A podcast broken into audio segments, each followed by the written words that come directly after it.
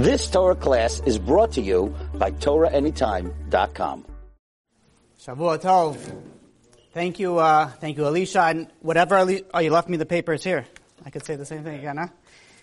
But thank you, guys. Thank you, everyone, for inviting me. Thank you for all for joining. I think it's such an unbelievable thing that I have such pleasure when you come to a place, especially on Motzei Shabbat, at 11 o'clock at night, when most people, whatever it is that they're doing, you know, you're coming over here before little people are going and they're starting to get ready for Rosh Hashanah. It's something so beautiful. And a special thanks to the Azia Synagogue for going and, and, and doing this, not only this time, but every single year.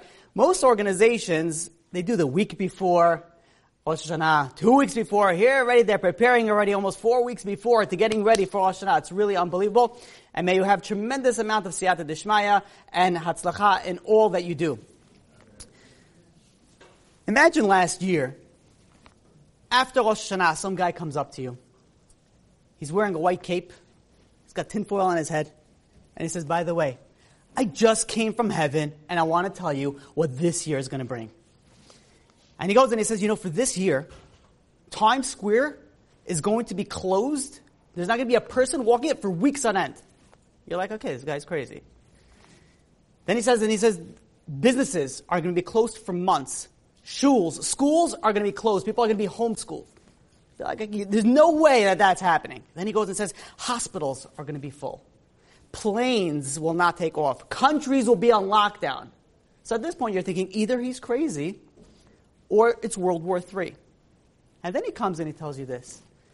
And he says, the hottest commodity, the most difficult purchase that you're going to be able to buy is going to be toilet paper.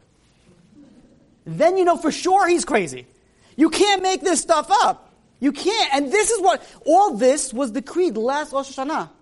And it's so unfortunate. There's so many of our family and friends that are no longer here due to that, the coronavirus situation. And when we think about it, it really puts in our mind, like, you know, getting ready to, like, this year, who knows what's going to bring this year? The place where I pray on Rosh Hashanah, people always, always bring up what happened the previous Rosh Hashanah. And it always makes you scared because you have people that are not here anymore. Like, I know way too many people that were here last year and not here anymore. And that's a very scary thought. And this is something that we can sort of do something about for ourselves for this coming Rosh Hashanah. What, how are we going to go and make sure that we have a most successful and amazing year? So, we all know, Elul, there's an acronym, Ani L'dodi V'dodi Li. I am to my beloved, and my beloved is to me. Rabbi Shimshon Pincus goes and explains, and he says that this is a time where HaKadosh Baruch Hu, God is close. We're able to go and acquire a relationship with God. Now, this is not a temporary relationship because the term is over here that you're using is beloved. Beloved means something that's, that's, that's strong, something that's long term, something that's a real relationship.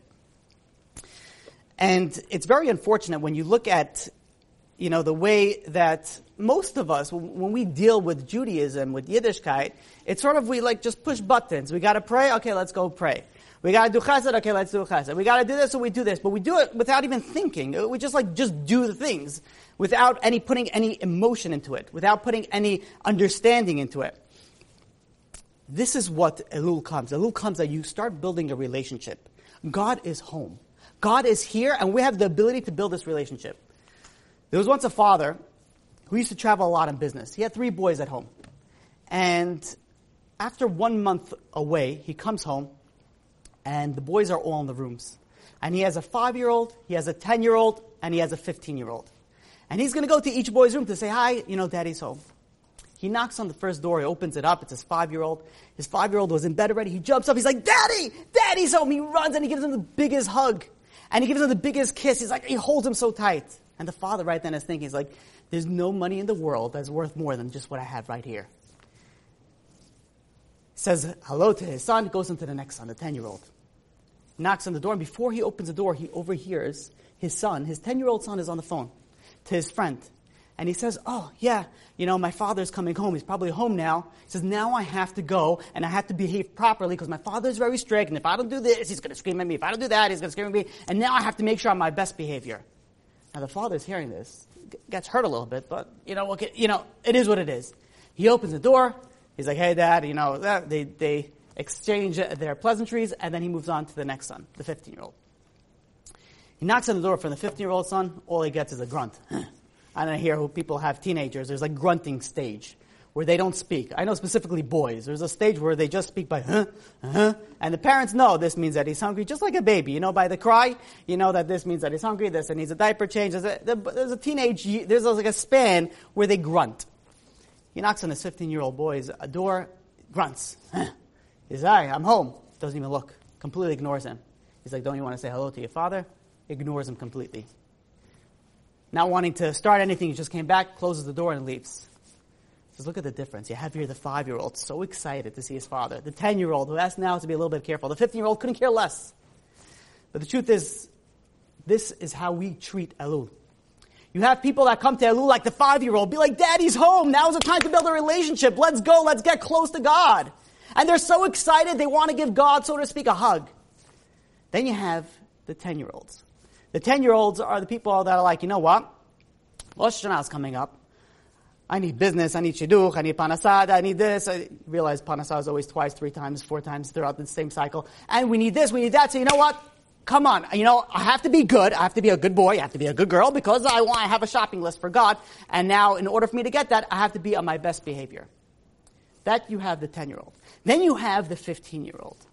The 15 year old are the people that live life as nothing has changed. Elul, Av, Tishrei, it doesn't make a difference. Their business as regular everything is life as usual.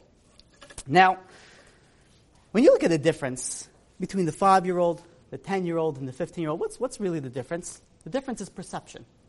What's perception? You have uh, perception is how you perceive reality. You know, the famous example, in order to explain this, is you, you have a glass that's half full, or some say that it's half empty. What's the difference? It's how you perceive it. Either you look at it as half full, or you look at it as half empty. The, the, when you look at the scenario where the father came home after a month, all the kids see the exact same thing. Daddy's home. But they perceive it differently. The five year old is so happy. The 10 year old a little bit nervous. The 15 year old couldn't care less. So all that it changes in us when it comes to Elul, you know what changes and how we perceive it? It all depends on how we perceive life, how we perceive Elul, how we perceive God. Now, the psycholo- a lot of psychologists goes and, and bring the, down the, the, the concept of perception and how some people have a very negative perception where they think that everybody's out to get them. Everybody is against them. And that's why they'll be defensive if you talk about them negatively. That's why they'll, they'll feel very victim-like. They'll be, they'll be in a state, as a psychologist uh, call it, a state of, of unhappiness. They're always going to be unhappy because that's how they perceive people. Perception shapes our reality. The way that we perceive people is the way that we change our reality and how we see ourselves, how we see our relationships, and most importantly, how we see God and how we see the Torah. You have two people that come to a Shiur Torah. Both of them sit right next to each other. Both of them hear the exact same Shiur Torah. One leaves saying, wow, that blew my mind. I'm going to change my life forever. The other guy is like, eh. It was all right. Guy screamed a little bit, blocked some letters over here, and didn't think he was this tall. And then you go and you leave your life. What changed? What was the difference between one person and They sat right next to each other. They heard the entire Shiur Torah. What was the difference? The difference is how you perceived it. Do you want to be inspired? Do you want to change? Then you'll see the light. You'll see the, you'll see the, the ability to do so. But if you couldn't care less, then you're not going to be able to. Maybe the best example I give you is uh, for people that follow sports is you have two people, let's say, go to a, a football game. They both sit right next to each other. They watch, the, and they, they, they involved in the same exact game. One person lives like it's Tisha B'Av. He's ready to, you know, start mourning, he had, he's like, that is the worst game ever. I can't believe that, that this, it was ridiculous. The other person, he's on a high. He's like, this is the best game of my life. And they're so happy. This person is in mourning, seven weeks avelut. You can't talk to him. His team, you know, passed away, so to speak. The other person is Sheva Brachot. He's in the seventh heaven. How is it they both looked at, they watch the same game? How is it that one person is so upset and one person is so happy? How is it possible when they saw the same thing? The answer is, it depends what city they grew up in. This person grew up in New York. This person grew up in Dallas. Say New York won. I don't know who's a better team. Let's say New York won. So the people from New York are so happy. It was the greatest game. The people from Dallas, they're upset. That's the worst game ever. You see the same reality. You see the same thing, but it all depends on your perception. There was once a young boy, 24 year old, by the name of Joey. Now, Joey, he had his grandmother in a nursing home, and he was very makpid every week to go and visit her. Not every day he would get the same time, not every, you know, every, whatever, whenever he has a chance, but at least once a week, he goes to visit her. One day he goes and he's visiting, visiting her, and he notices a young, beautiful woman walking from room to room. She has a stack of magazines, books, cookies, all these snacks. She wheels it in, and she starts handing people out, saying some nice words. How are you? And then schmooze a little bit and move on to the next one. This woman comes to Joey's grandmother and also says, How are you, Mrs. Schwartz? How's everything? Here's what you requested last time, and starts, you know, schmoozing with her. And then she leaves. Joey's like, uh, What's, uh, who is that? And she's like, Oh, Sarah? Sarah's a sweetheart. She comes in here once a week and she goes and she goes from room to room and we, we tell her what we want and she brings either cookies or cake or fruits or books or magazines, whatever it is that she wants. She comes, she's a volunteer, she comes once a week. Joey's like, wow, that's very nice. And continued life, life as usual. Next week, Joey comes. Guess who happens to come at the same time? Sarah's there at the same time. And he's like, oh, and he sees her. And this, as luck would have it, week after week for the next four weeks, Joey comes exactly the same time as Sarah. Finally, he starts seeing her. He's like, wow, he's like, she's really special. She's a young, beautiful woman, you know, and he is a young, let's call it beautiful man. In the same time of the shidduchim, he's like, you know what, maybe we could uh, arrange something. So he calls a shadchan and tries to arrange something. The shadchan says, sure, sure. He gives her all the information, and uh, he says, uh, you know, she's Sarah from the nursing home. And the Shadchan says, you got to give me more than that. You know, Baruch Hashem, in our community, we have so many girls visiting the nursing homes. You got to give me more. So Joey says, okay, let me, let me do some research. And uh, let's just say that Joey did a little bit too much research. Right? He knew a lot about Sarah after this. And he goes and says, listen, she lives over here. She goes to this school. She drives this car. And she likes this. And he, she was, who's going on. It. So the Shadchan says, okay, okay. You know, I got it. He makes some phone calls, calls the parents and says, listen, I have a, you know, possible shidduch for your daughter. And they send over the resume. The, the parents, after you know a few days, says, you know, it's not really for us. So the shadchan says, okay, fine. He goes back to the boy. Says, uh, you know, they're not really interested. Boy says, okay, I tried. Over the next few weeks, he keeps on seeing Sarah over there. And, you know, he starts becoming infatuated. He, he knows so much about her, uh, you know, after all. And he's like, okay, let me try, let me try a different shadchan. And he tries a different shadchan, and that try, and again, negative, negative, he gets declined. Every time finally he says, why don't they, like, what's wrong with me? Like, what's, what's going on? And he pressures the Shadchan, and the Shadchan says, listen, he says, you come from a certain family, certain community, and, and this particular family is very well to do, very well respected, very well off financially, and you just don't match up. So Joey said, okay, fine. But he, he couldn't let it go. Eventually, you know, he decided he's going to give a, pick up the guts and try to go and make the shidduch himself. He walks over to Sarah one day when she was in her in the nursing home, and he tried to set something up. It didn't go. She respectfully declined. Joey said, at this point, fine. I, I understand. It's not going to happen. And he starts thinking, he says, you know, she's such a good girl. She does so much chesed, so much good for the community. Like, let me do something for her. He knew where she lives. He knew what car she drove. He knew everything. He decided what he's going to do is every morning He's going to wake up early. He's going to put a flower on her car. And that's it. So he wakes up early in the morning. He decides today is going to be a rose, and he puts a flower on the car. And uh, days go by. Every day he puts another flower on the car. And uh, eventually she's like, "What's going on over here? Like, is this like who is this? Like that's constantly putting on? You know, the father was never. They're going to call the police. There's someone following my daughter around wherever she parks. He has a you know a, a flower on the car." And she decides that she's going to, you know, one day wake up early to see who's putting this flower. So she wakes up two hours before her normal time, and the flower is already there. She's like, "Who's coming in the crack of dawn to put?" it? She wakes up four hours beforehand, and she sees Baruch Hashem no flower. Within three minutes, after she's looking at her car with her binoculars, she's sitting over there. She's, you know, seeing who is coming. Out, up comes, you know, this old car out comes Joey, puts a flower, and walks away. She sees him. She runs out, and she's like, "Stop!" And he's like, "He's like, oh, he's like, what's going on? Yeah, hey, how are you?" um, and she's like, "What are you doing?" And he's like, Nothing. What are you doing? and she's like, Do you put the flower on my car every day? And he's like, What, what flower? What are you talking about? And she's like, No, come on, like, stop playing. Like, what are you doing? And he's like, Listen, you know, like, I, am not doing this that, you know, you'll find out and be like, oh, and you'll fall in love with me and we'll get married and we'll happily have. He's like, no, you know, like, I understand it's not going to happen. But he said, you know, I see that you do so much chesed for somebody else, so many other people. You make so many people happy. I said, who makes you happy? I said, let me put a flower, let me make you ha- put a smile on your day, you know, in the beginning of the day. And she's like, you know, it's very sweet, but, you know, it's really unnecessary. And they part. Joey didn't stop. Next day, kept on coming flowers.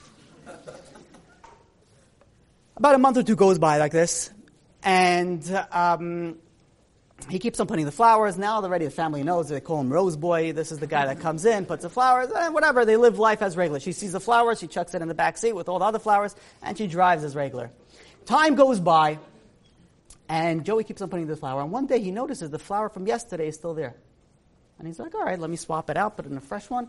And, uh, you know, he moves on. The next day, he sees the flower from yesterday still there. And he's like, oh, maybe she's on vacation. You know, a week, two weeks go by, same flower. So after a month, he starts, you know, making some phone calls. Like, is everything okay? What's going on? And nobody wants to tell him anything, obviously, because, you know, he's, he's an interesting guy. Um, he calls his grandmother. He says, listen, when was the last time that Sarah came to visit you? And she says, you know, I'm coming to think about it. She hasn't been here for like six weeks. And he starts calling family member and friends and this and that. Finally, they, t- they say, that he gets like somebody who's able to like spill the beans. And they say like, you know, unfortunately when Sarah was a little girl, she had some sort of kidney issue. But Baruch Hashem, it went away. And they thought, that's it. But all of a sudden it came back that she had to be hospitalized and now she's, unfortunately, she's on dialysis. She's not well. And Joey's like, oh my gosh, is there anything I can do? They're like, no, no, don't worry. We got it taken care of. You know, just, uh, you know, we got this. Joey, you know, feels connected. He's constantly, you know, give, giving Sarah flowers. He feels somewhat connected. So every few days he calls a hospital, he tries to get information, calls a family member. And as time goes on, unfortunately, the, it, it deteriorates, her condition. And as he finally finds some family member who's going to give him some information, and the family member tells him that, you know, it's not looking good. And he's like, what do you mean it's not looking good? And they say, you know, like she's on a transplant, tra- transplant list. And if she doesn't get a transplant soon, the prognosis is not good at all. So Joey says, like, what, what does that mean?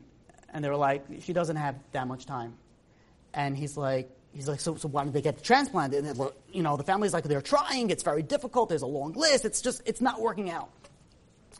So Joey thinks for a day, for two, calls back again. How's she doing? Same thing. He calls the hospital and says, listen, there's a certain girl over here, Sarah, but whatever, and I want to go, uh, I want to test to see if I'm a match. And the hospital says, yeah, the would come down. They come down, they test. He gets a phone call two days later from the doctor. And the doctor says, Joey, you're a match. And there's silence on the other line. And Joey says, okay, let me think about it. G- give me a few days. And over the next few days, every day he calls the family. Says, how's Sarah doing? Not, not doing good. Every day, any improvement? Nothing. Finally, after a week, he calls the doctor back and he says, Doctor, you know, I thought about it. I'm going to give her my kidney. But I have one condition. You cannot let her or the family know that it was me. And the doctor says, fine, anonymous donors, we have that all the time, not a problem at all. They call the family with the great news. They found a donor, everything is going to be good, and, you know, simcha in the, house, in, the, in the house. They get ready for the operation, and Baruch Hashem, the operation was successful. Joey gets out of the hospital a little bit early before Sarah, and life goes on as usual. As they get back together, Joey starts continuing again with the flowers, not mentioning anything. After about two years, this Sarah wasn't getting dates anymore. You know, beforehand, she was a girl without any medical issues, without, you know, now, unfortunately, she has certain issues. She wasn't getting the dates that she used to. And she's getting older, and the parents are starting to worry what's going to be with, the, with Sarah. And suddenly the father thinks, you know, what about the Rose boy? You know, he seems like a good boy. And Sarah's like, yeah, I guess so. And the mother's like, really? Should we? They're like, listen, she's not getting any younger, making, you know, the daughter feel good, uh, you know, the way parents do. And uh, they go and they decide, you know what, let's set it up. They call Joey up and says, hey, uh, you know, are you interested, still interested in Shidduch? Joey says, what? Of course! I'll be there. Says, Don't you need to know that? Don't worry about it. I got, the, I got all information. You just tell me what time. And they date, and it goes well, and they get married. There was one problem, though, is that Sarah felt that she settled. She's like, ah, I got the guy that, you know, it's because I couldn't get anybody else because of my medical condition or because of this. And, she, you know, once a person feels that they settled, that's it. The, the, the marriage is going straight down. And slowly, slowly, you know, a little fight over here and a little fight over here, and then started escalating.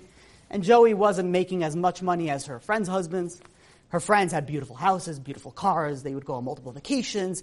And, you know, their lifestyle was not this. Joey, you know, he didn't have the ability to do that. And she would start screaming, make more money. Come on, what's going on? And Joey says, I'm trying. I'm sorry. I can't. I, you know, whatever I'm doing, I'm not being successful. But he tries to make her happy. He leaves notes throughout the house. I love you. I care about you. You're so special. I'm so lucky that I married you. And she's like, yeah, you are so lucky that you married me. And she goes and she, you know, throws it out. He leaves a little chocolate on her, you know, by the pillows, by over there. And she starts chucking it out. He starts putting flowers by her car again. And she's like, enough with the flowers, enough with the chocolate. Stop spending money on this. You know, save the money. He says, fine, you know, I'm sorry. Two years go by. They have a, they have a baby, but the marriage is not getting any better. And then one day, Joey gets really sick and he has to go to the hospital. And they tell, they tell him, says, you know, this is from your, one of your pre-existing conditions from, uh, you know, a while back. And Sa- this was the straw that broke it. Sarah's like, wait a minute, you had a pre-existing condition? He's like, what, what do you mean? Like, you hid something from me? I told you everything about me. You know about my transplant. You know about my history. You know about everything. And you hid this from me? She had enough. She's like, we need some space. And she goes and she, and as she leaves the hospital, she's going to decide she's going to stay with her parents. But before she leaves the hospital, she goes over to the front desk and says, you know, I'm, you know, Joey's wife over there. Can I please have a copy of the medical records? And they say, yeah, sure. You know, we'll mail it to you. And she goes, she packs up her stuff, and she goes to her, she goes to her parents' house. A week goes by. She goes home. She decides that she wants to, you know, pick up the mail, see how the, you know, how everything is doing. Hasn't visited Joey once. As she sees in the mail, she notices, you know, the medical, Joey's medical record. She completely forgot about it. She goes, and she starts opening it up. She's like, oh, who knows what I'm going to find over here? And she's like, starts talking to herself and starts moving it back and forth, see what she's going to get. And all of a sudden, she gets to his past medical history. And she sees over there transplant. And she suddenly, she's like, she's like, what? And she goes down, she starts reading it, she starts scanning and then she sees her name. And then she sees the kidney, and then like, just like words start flashing out. And she feels very faint. And she starts sitting down, she's like, wait a minute.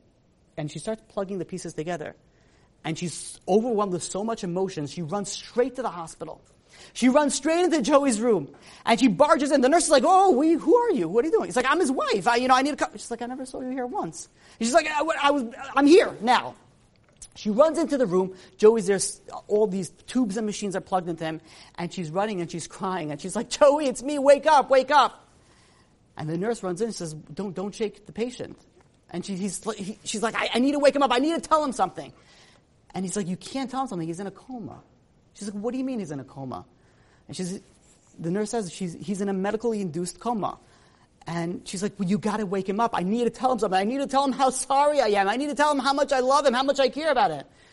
And the, you know, the nurse says, I don't know what to tell you, you know, but you, we can't wake him up. You know, he has an infection. It spread to his brain.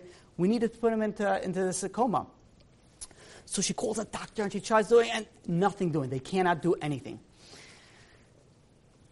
She calls the doctor and says, How does it look? And the doctor says, To be honest, it doesn't look good for him. And she starts crying. She says, Doc, you, you, gotta, you gotta help me out of here. We gotta do something. And the doctor says, We're trying all treatments. We're trying all antibiotics. We're trying everything that we can. He's not responding to anything. She calls her parents. She's like, Use every connection that you have. I don't care the cost. I want Joey back. And they start calling, getting the most ex- expensive experimental treatments, and he's flying in doctors from all over the place. Every day, Sarah's in the hospital for 12 hours. She's holding Joey's hand. She's crying. She's like, Joey, I'm so sorry. Joey, please come back to me. It's your wife, Sarah. She talks to him nonstop, apologizing to this person in a coma. Finally, after about two weeks, the doctor says it looks like it's getting better. And it gets better and better until Baruch Hashem, he finally gets out of the coma. Oh, the hug that his wife gave him. And she's like, You better not ever leave me again. And he's like, Am I Eden? What's going on over here? It's like, Are you the same wife that I. And he didn't understand, but you know, some, certain times when your wife says something, you don't, you know, especially if it's good, you'll be like, Yeah, sure, you know, you don't respond. And a few weeks later, he gets healthy, he goes home. The Shalom Bayit was unbelievable. Sarah was the best wife, probably waiting in hand for anything that he wanted. He coughed, what's wrong. You need something? Anything that he wanted, he got. The Shalom Bayit was legendary, was unbelievable. The question that we have to ask is what changed? It's the same Joey, making the same money, looks the same way, has the same character trait, same personality. What changed? He didn't change. Sarah's perceptive. Sarah's perception. Her, she herself, she changed. When she changed, then she saw how lucky she was to have this husband. She saw how, how special he is, and all of a sudden, from her perspective, he became the best person. He became the best husband, and the Shalom Bayit changed drastically from that. The Gemara in Kiddushin, right at the beginning, Daf Bet Amud Aleph, goes and says, where do we learn that you're supposed to go, and when you marry a, a, you know, a woman, you're supposed to marry her with some sort of uh, money. Now we use a ring, something of a value. And we learn it from Ephron. Ephron when went and he had a cave. He had a special cave. Adam and Chava were in this cave. And Avraham wanted to go, and he wanted to bury Sarah in this cave. So he goes over to Ephron, and they want to make this deal and uh, they make the deal, 400 you know, pieces of, of, silver, and they go and they make the deal, and, and they each walk the separate way. The Gemara says we use a similar term, uh, terminology. It's called the Gezerah Shavah. There's the same terminology with Ephron and Avraham. The same terminology with, with when marrying a wife. You say over here, we learn Kicha Kicha Mizdeh Ephron. We learn that just like Avraham Avinu purchased a property with money, so too we marry a woman with money. Now you say this to the modern woman, it's not going to go over well. You're purchasing me? Oh, really? you're purchasing me? I purchased you. You know, you're going to be, uh, you know, you can say that to a modern woman. Are you kidding me? It looks, it looks derogatory. Why would the Gemara, it's such a, there's such a holy union between a man and a woman when they get married, and we're learning this from a real estate purchase? The answer is, answer is beautiful. Ephron has a piece of desert that he wants to sell. And he says, oh, you know, and he sells it for an exorbitant amount of money, a tremendous amount of money. Ephron leaves the business deal thinking he just did, did the million dollar deal. He, did, he sold a piece of desert and a cave, you know, for so much money. He won, he is the lucky one of the deal. Avraham, Avinu, left that business deal. He says, I bought the cave where Adam and Chava is for 400, that's it? He says, I got the best deal. The Gemara is teaching us a very important lesson. When you go into a marriage, you have to think that you got the best end of the deal. You don't think, oh, you know, my wife, she's lucky that she has me. No, no, no. You'd be like, I am so lucky that I have her as my wife. And the wife says, I am so lucky that I have you. The biggest lesson is look at the lesson of Avraham and Ephron. Each one left the deal thinking they are the ones that got the better end of the deal. Sarah, in the story, she all of a sudden realized that she got the better end of the deal. And that changed their shalom bayit. It changed their relationship. The scary thing is, is that your perception changes your reality. Not only, it makes your reality. When we go and we look at Elul, it all depends on how you perceive it. Are you excited that God is here and you have the ability to build a relationship? Or maybe you're nervous and be like, you know, I have to do good because then I want to have a good year. Or maybe you couldn't care less. It all depends on your perception. You know, the Orchot Tzadikim brings down that if someone does a mitzvah with joy, the reward that you get from it is a thousand times greater than if you did it and you felt it was a burden. And the Orchot Tzadikim furthermore goes and says if you do a mitzvah when, out of humility, being humble, it's also a thousand times greater than as if you did a mitzvah with arrogance. Imagine what happens when you do one mitzvah with joy and humility. That's a thousand times a thousand. We could throw, you know, a little addition into this. Is the Ben Ish Chai says when you do something, you learn to say Torah on Shabbat, it's a thousand times the reward of during the week.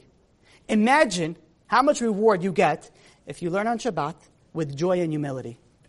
A thousand times, a thousand times, a thousand. Pretty sure that's like a billion. That's crazy. How much our, our, uh, in Judaism, it's not just about, okay, we gotta do this, now it's time to pray, let's push the praying button, now let's do this, now we gotta push the chesed button, now we gotta do, no, there's so much more into it if you put your heart into it. Ani l'dodi v'dodi li. If you have that beloved, if you have that relationship, if you have that emotion, it adds thousands upon thousands of rewards to what you're getting already. You know, when people get close to the Yom HaDin, get close to Rosh Hashanah, we all think we want to add new things. What are we going to take up on ourselves? And it's great, you should. But today I want to put a little twist to it. You want to add good. That's not what I'm bringing up today. Today I'm saying do what you're doing, but do it with a different emotion. Do it as if you're doing it for your beloved. Do it as if it's Ani l'dodi v'dodi li. You're putting it in. Imagine how much reward you're davening anyways. You're going and you're doing chesed anyways. You're making a bracha the next time that you pick up a cup later or your pizza, whatever it is that you're going to be eating later, before you make that bracha, think for a second. Think for a second who you're making, what, who is God? How amazing it is. Bring that level of beloved. Bring that relationship. Make it real. That bracha is now worth a thousand times greater. With that, I want to share with you a Gemara that I feel should be learned every Rosh Chodesh Elul. And I bring it up almost every year in my speeches because I feel it's so important. It's the Gemara on Rosh Hashanah that says, that on Rosh Hashanah, the entire world passes through God, Kivnei Maron. And the Gemara brings down, what's Kivnei Maron? It brings down three different interpretations. Number one, this is like sheep leaving a pen. You have sheep that are stuck and the owner wants to count it, let's say for Ma'aser. So he opens up a small opening and the sheep leave one by one. You can't count sheep while they're all moving because then you have to, did I count this one? It looks the same as that one. Okay? You can't do it that way. So they let it leave one at a time and you count, you mark it, whatever it is, and this way you count it. That's one reason the Gemara gives Kivnei Maron. Number two, says it's like by King David's army, where you pick it. This this person you're going over here, and this person you're going over here. Every soldier goes in a different battalion. Every person, and, and, and the general is there is telling who to go where. And finally, the third shot is that there's a house on, on Maron, and that's a very, very narrow path, very steep and narrow. And the only way that you're able to go up this path is only one at a time, single file. Says Rav Yitzchak Blazer. He says, I don't understand. Everything the Gemara just told over here denotes what? The same thing, single file. Sheep leaving single file. The soldiers going one at a time, single. The people going up the steep hill, single file. Says, why do we need three different understandings of the single file. Let's just make it very simple. Let the Gemara say, how does the whole world get judged before God? A single file, one at a time. The Gemara also brings down that who gets judged first? The king or the people? And the Gemara says the king. Why does the king get judged first? Because it shouldn't be that when that that after all the people get judged and God is like sees all the sins of the entire world and says, "Oh, now the king is going to be in a bad mood, so to speak," and uh, then the king is going to have a bad uh, bad judgment. As Rav Yitzchak Blazer, what is this? God's moody? All of a sudden, if this one gets earlier, this one that makes a difference. And Rabbi Yitzchak Blazer goes and answers something very, very important. He says the way that HaKadosh Baruch Hu went and created judgment on Rosh Hashanah is everybody gets judged single file, one at a time. Why?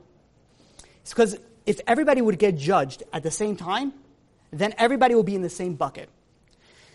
And the way that God did it is God made it in a way similar to the judge in this, in this world. If you're going in front of a judge, if it's in the beginning of the day and the judge is in a good mood, be like, what? Okay, it's a speeding ticket. Okay, come on. You know, it's good. You know, I had a good coffee over here. You know, the espresso was working well. You know, next. But imagine the 55th person comes in, spe- speeding in the same place. Be like, how many people are speeding on this thing already? Enough. No, now you're going to start, you know, paying the price. So the way God, God goes. God goes the first person. Okay, you did a little sin over here. You know what? Okay, fine. Obviously, everything is midah k'neged midah. But, okay, a little bit of a lighter uh, sentence. The next person be like, wait a minute, you also spoke Lashon Hara? He also spoke Lashon Hara. What's going on over here? He says, no, it doesn't look so good. After the millionth person already, but like, how many people are speaking Lashon Hara? How many people are doing so many Aveirot? The way that it works is that if you get in front of the line, you're going to have a better judgment. If you're going to get stuck at the back of the line, then you're going to have a more difficult judgment. If everybody, if God would judge everybody at the same time, then what would happen? Everybody would be in the back of the line. Everybody gets judged the same thing. So God in His mercy made it there's a way that you can have a better judgment. And how? Is that's if you get to the front of the line. The question is, so how do we get to the front of the line?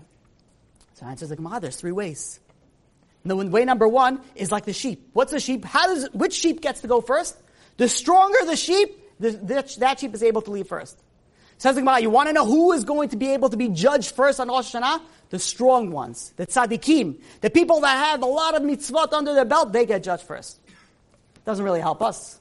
We're too close to Hashanah. We're going to start becoming a tzaddik. We don't got enough time. So, what's option number two? Option number two is you have like King David's army, where the general picks this one and then that one. But the problem is, is that why do they pick this one? We don't know. There's a certain school. This one has a certain school. That one has. And when you look at it, it we don't know what school brings you further. One school brings you closer. You can have a rasha uh, that goes in the front, a tzaddik that goes in the back. Only God has this calculation. It doesn't really help us. However, Maron, the third, the third shot is that it's a steep path. And it's one at a time that people are getting up in there. But the question is, how do people on a steep path, a narrow path, how do they get to go first? Very simple. The first one that shows up gets to go first. You think about that, you go into some sort of bank or some sort of, you know, supermarket. Who gets in front of the line? The one who's the wealthiest? No, the one who got there first. So too, says you want to get a good judgment? Get in line. How are you going to get in the front of the line?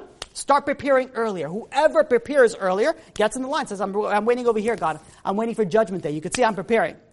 So important. You want to have a good judgment? You want to have a successful year? This is the best secret that I could give you. Start preparing early. Because if you could just get in front of one person in line, you're already so much better. This, by the way, also proves that Kol Yisrael zeh lazeh, we're all connected. One person can't say, oh, you know what? My sin has nothing to do with you. Be like, no, no, no. Especially if you get in front of me in line, that's going to make a big difference in my judgment. We all are connected, but if you have the ability to get that one step ahead, that's going to be all that so much better for you. The question is now, how are we going to do that? How are we going to get up ahead? So the Torah tells us, Chazal tells us, Elul, ani dodi v'dodi li. If we start going and we start feeling the way that we do the mitzvah just a little bit differently, with a little bit of that emotion, of that beloved, of that joy that you're dealing with when you're doing a mitzvah, that's going to put you so much more ahead of the line. The Pele Yoetz brings down that ahava, love, and simcha, and happiness are one of the same. And the Shaagas Aryeh brings down that there's a mitzvah to be, uh, uh, there's a special mitzvah that to be besimcha on Rosh Hashanah. It's a hard mitzvah, you know. It's Rosh Hashanah is when you're getting judged if you're going to live this year or you're going to die. But there's a special mitzvah on Rosh Hashanah that to be besimcha. And not only that, the Chassam Sofer goes and says the merit, if you have the zechut of having mitzvah on this day, will give you a good judgment. And our Victor Miller also says being happy is going to give you a favorable judgment. So the question is, is how do we get to that level of simcha? How do we get to the next time we make a bracha? How do we get to that level of anila dodi dodili? How do we get to the fact that I'm going to make this Judaism, you know, something that's beloved to me, not something that oh I have to do, but something oh I love it, I'm connected to it. Imagine 200 years ago, a wagon driver goes up to his fellow wagon driver and says, You know, I want to tell you what Gan Eden is like. He says, You know what Gan Eden is? Gan Eden is you get to your wagon, but there's no horses pulling it. There's an engine. They're like, What's an engine? They're like, Whatever, don't worry about it. And uh, he says, Not only that, in your wagon, there is something called shocks that you don't feel the bumps. They're like, What's shocks? Don't interrupt me. Um, and he says, Not only that, in this wagon, there's air conditioning. No questions. And not only that, you could play music in this wagon. Be like, how big is this wagon that you could put an orchestra in there? Say, no, no, no. It goes with radio waves. Well, that's right. You don't ask any questions. Just trust me. The, Gan Eden, imagine that. And then imagine that you could just punch in your destination and the car drives by itself. Like, you, you're on drugs. You know, like, what are you kidding me? That's not possible. Be like, no, yeah, that, that's really what it's like. And then there's another guy who says, yeah, and you know how your house is? You walk into your house and you could just talk to a system and it turns on your heat or your air conditioning or your refrigerator or your microwave. You don't even have to do anything. You just talk and it listens to you. I mean, like a servant? Be like, kind of, but it's not real. It's just a machine. Be like, you're unbelievable. That's, there's no way that, that's, that's going to be. And like, oh yeah, and there's even better. Like, you don't have to go to the well to get water. You just like turn a knob in your house and water comes out. Like, there's no way. What are you kidding me? This is where the water's just going to fall everywhere. What, how is that possible? And you go and you start explaining somebody from 200 years ago how you live your life today. Your clothing is dirty, go throw it into a washing machine, a little box that goes out dirty and comes out clean. It's unbelievable the way that we live our life. It's unbelievable that what we have. But the problem is, is that we're so used to it, our perception of reality, we're so used to it that it's like, eh, you know, I can't believe I don't have a washing machine in my house. I can't believe that my air conditioning is not working, you know, for a day. And you get so upset and be like, you know what a bracha it is? Do we ever stop for a second? You're sitting here in a synagogue that's temperature controlled, that has good lighting, that has, there's so much bracha over here. When was the last time that you went, you know, like, thank you, God.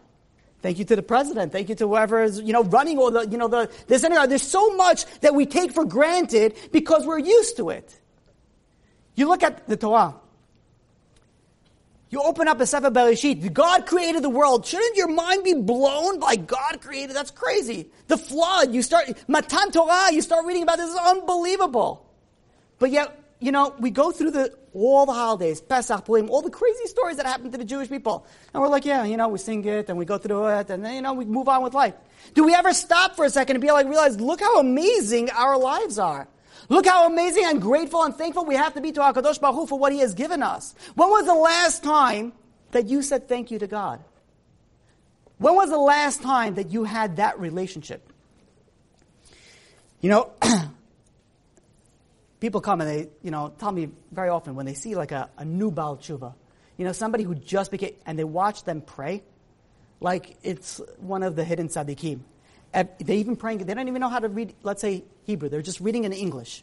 And they're just reading in there, but they sit for Shmona Esrei 45 minutes. I'll tell you, I had students personally, they told me the Shmona Esrei took them 45 minutes. And they would say every single word like that. They had a, such a, and how they leave, they were on such a high. Be like, I just prayed Shemona Esrei. High five. This is great. This is awesome, right? And a month goes by, still praying good. Let's see that person two years down the line. With before you even think he's finished already Shemona Esrei. What happened? How is it that in the beginning you were so pumped and then you just like sort of fell out? And the answer is there's no freshness anymore. When you deal with love, when you deal with ahava, there's a certain infatuation stage.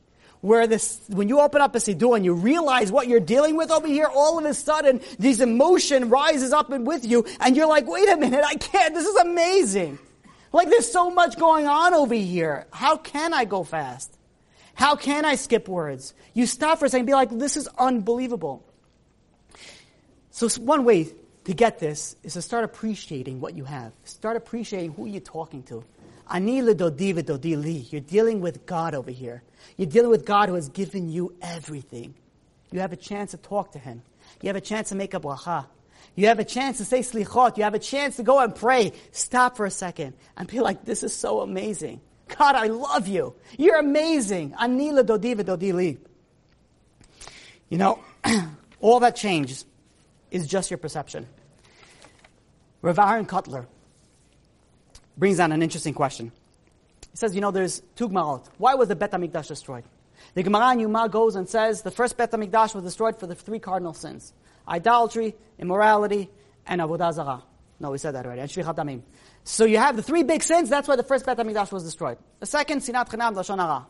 Then there's another Gemara in Nedarim that says, why was the Bet HaMikdash destroyed?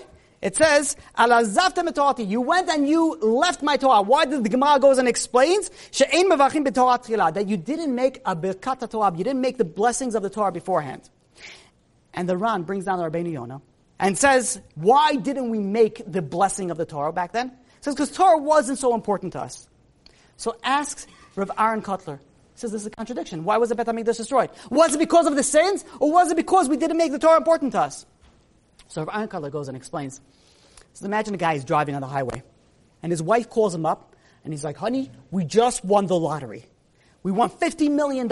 And he's like, what? It's like, it's unbelievable. Baruch Hashem, I'm giving so much to charity. You know, it goes on and on. He's in heaven. He's dri- hangs up with his wife. He's driving. All of a sudden, a guy cuts him off right in the front. Now, if that guy would have cut him off 30 minutes earlier, it would have not been good for anybody in the vicinity. He would have waved a certain finger at him to say hi, um, and then he would have used some nice words to say hi and bye, and it just would have, you know, changed a little bit his mood. But now this guy cut him off. He's like, oh, yeah, go ahead. You know, who else wants to go? Yeah, go ahead. But imagine even more so. Someone, you know, makes a short stop right in front of him. He makes a short stop, and someone, you know, hits his, uh, you know, gets a little fender bender. Goes out, it's a brand new car, and he sees his entire, you know, back is, is like crunched in. And the guy's like, I am so sorry. I can't believe I did this. I wasn't looking. I was on the phone. It's my fault. You could call insurance. I'll take care of it. The guy says, Don't worry about it. Life is great. Don't worry. Relax. Don't worry about it. Go, go, go. Sasa. You know, it's really right. Good. Just go. What happened? Uh, before he would be like, Are you kidding me? You know what this? I don't care about the insurance. I'm going to sue you and your family and your grandparents and your great. I don't care if they're alive or dead. I'm suing everybody in the family. I'm taking it. I don't care if you have an umbrella mortgage. I'm going to get everybody. And five minutes later, he has all of a sudden, what, what changed? What changed him now? He doesn't care. And the answer is he's, he's in a good mood. He won the lottery. He's a millionaire now. He doesn't care about this stuff. Says Rav Aaron Kotler, why is it that the people were busy with sins? That they did avodah zarah, that they had, you know, immorality, that they had shfichat damim. Why was it that they had? You want to know why? It's because they didn't feel the Torah as being so important. Because if they would have felt the Torah being so important, they wouldn't have time for anything else. They wouldn't have cared about anything else. If you're on a level that Torah is the most important thing in your life, then you couldn't care about anything else. You're living in the clouds. You are a multi-millionaire. That's how you feel. And your life is different. Be like, I'm lucky I'm a Jew. When was the last time you said, thank you God for making me Jewish? When was the last time, am I allowed to say this? Thank you, God, for making me Persian.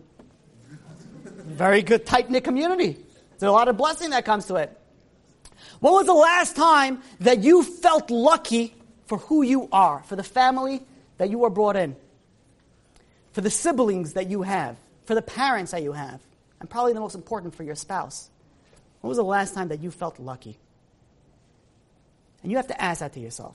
And if it hasn't been in a while, maybe you know why things are not as great as they ought to be. If we would just change our perception and say, Ani and we're coming to God and be like, I am to my beloved, I love you. I am so lucky to be over here. Guess what? The next time you're going to make a bracha and you feel lucky, it's a different bracha. You feel like you just won the lottery. The next time that you stand up to prayer, the next time that you say slichot, you're going to be in so much level of joy. So guess what? Everything that you just did, just times it by a thousand, because that's your reward. I want to finish off with one final story. There was a man who had a business, he had, you know, a bunch of kids, he was very busy, and he had a, a mother that has been a widow for 20 years. And, you know, he would try to go and visit her but with the family, with the business, with the, you know, it just, it, he just couldn't get around to it. One day he decides, you know what? That's it. I got to go spend time with my mother. I haven't seen her in a long time. She's all alone. He calls his mother and says, Hey, Ma, why you, uh, I want to go out, uh, let's go out for dinner. And she's like, What's wrong? He's like, No, no, nothing's wrong. I, I just want to spend some time with you. She pauses for a long time. She's like, Come on, what's wrong? Did you do something bad? What happened? He's like, No, no, I'm serious, Ma. Everything's okay. I, I just really want to just spend some time with you. And she's like, Okay, that's great. They set up a date, and uh, he comes to pick her up. This is an elderly woman. She has her coat ready. She did, you know, she did her hair. She did her makeup. And, you know, she has, she put on her, her, the last dress that she wore on the wedding anniversary 20 years prior with her and her husband. And she's so happy. And he opens the door, and there she is standing, beaming, gleaming like, a, like an angel, glowing. And she's like, you know, I told my friends that I'm going out with my son tonight. They're so impressed. Uh, you know, they're so interested to hear what we're going to do. And, uh, you know, she takes his hand like this, and they start walking out to the car. They get to the car, they get to the restaurant, small, simple restaurant, not expensive, and they ended up talking and talking. And the time came to uh, order the menu. The mother was a little bit old; she couldn't read the menu, so the, the son said, "You know, let me take care." And he reads her the menu, and as he's reading her, he looks up. She's smiling with a little tear in her eyes. She's like, "Is everything okay, Ma? What's going on?" And she's like, "I just remembered when you were little. You know, I used to read you the menu." And he's like, "Okay, now let me return the favor." And uh, they go, they order. They have amazing conversation. They catch up. Simple stuff, nothing major, nothing, uh, you know, crazy change of events, just simple, normal day to day conversation. Afterwards, he goes, he drives her home, and she says, You know, I had a really nice time. He says, I want to go out again, but on one condition that I'm going to take you out. And he says, Fine, you have yourself a deal. Three days later, his mother had a heart attack and she passed away instantly. Like, he couldn't even do anything. And about a month or two goes by, and he gets a, a letter in the mail from the restaurant that he went to. And in there is, you know, there's a receipt for a meal for two with a little note from his mother. And she says, you know, I paid this in advance, a meal for two. I don't know if I was going to be able to be there. So if I, I'm not able to be there, this is going to be for you and your wife. But I just want to tell you one thing. He says, You have no idea what that night meant to me. He says, That meant to me more than everything in the world. He said, She says, she goes over and she, she writes, He says, That made me feel like a million bucks. And she signs it off, I love you, son. Ani dodi v'dodi li. If we realize the power of love, if we realize the power of ahava that we have, it could destroy and it could build worlds. We have the ability to come to, uh, to come to Rosh Hashanah over here, standing a thousand feet in front of everybody else. You want to know how? I'm not saying take upon yourself anything new. If you want to, chazakabol, you should. But do what you're doing. But do it with ahava. Do it with anila dodi v'dodili. And B'ezrat Hashem, with that, May we have a really aktiva v'chatima May we have an amazing, successful judgment with us and the entire Klal Yisrael. And may we see the building of the Bet, of the Bet HaMikdash b'mehera b'yameinu. You've just experienced another Torah class brought to you by TorahAnytime.com.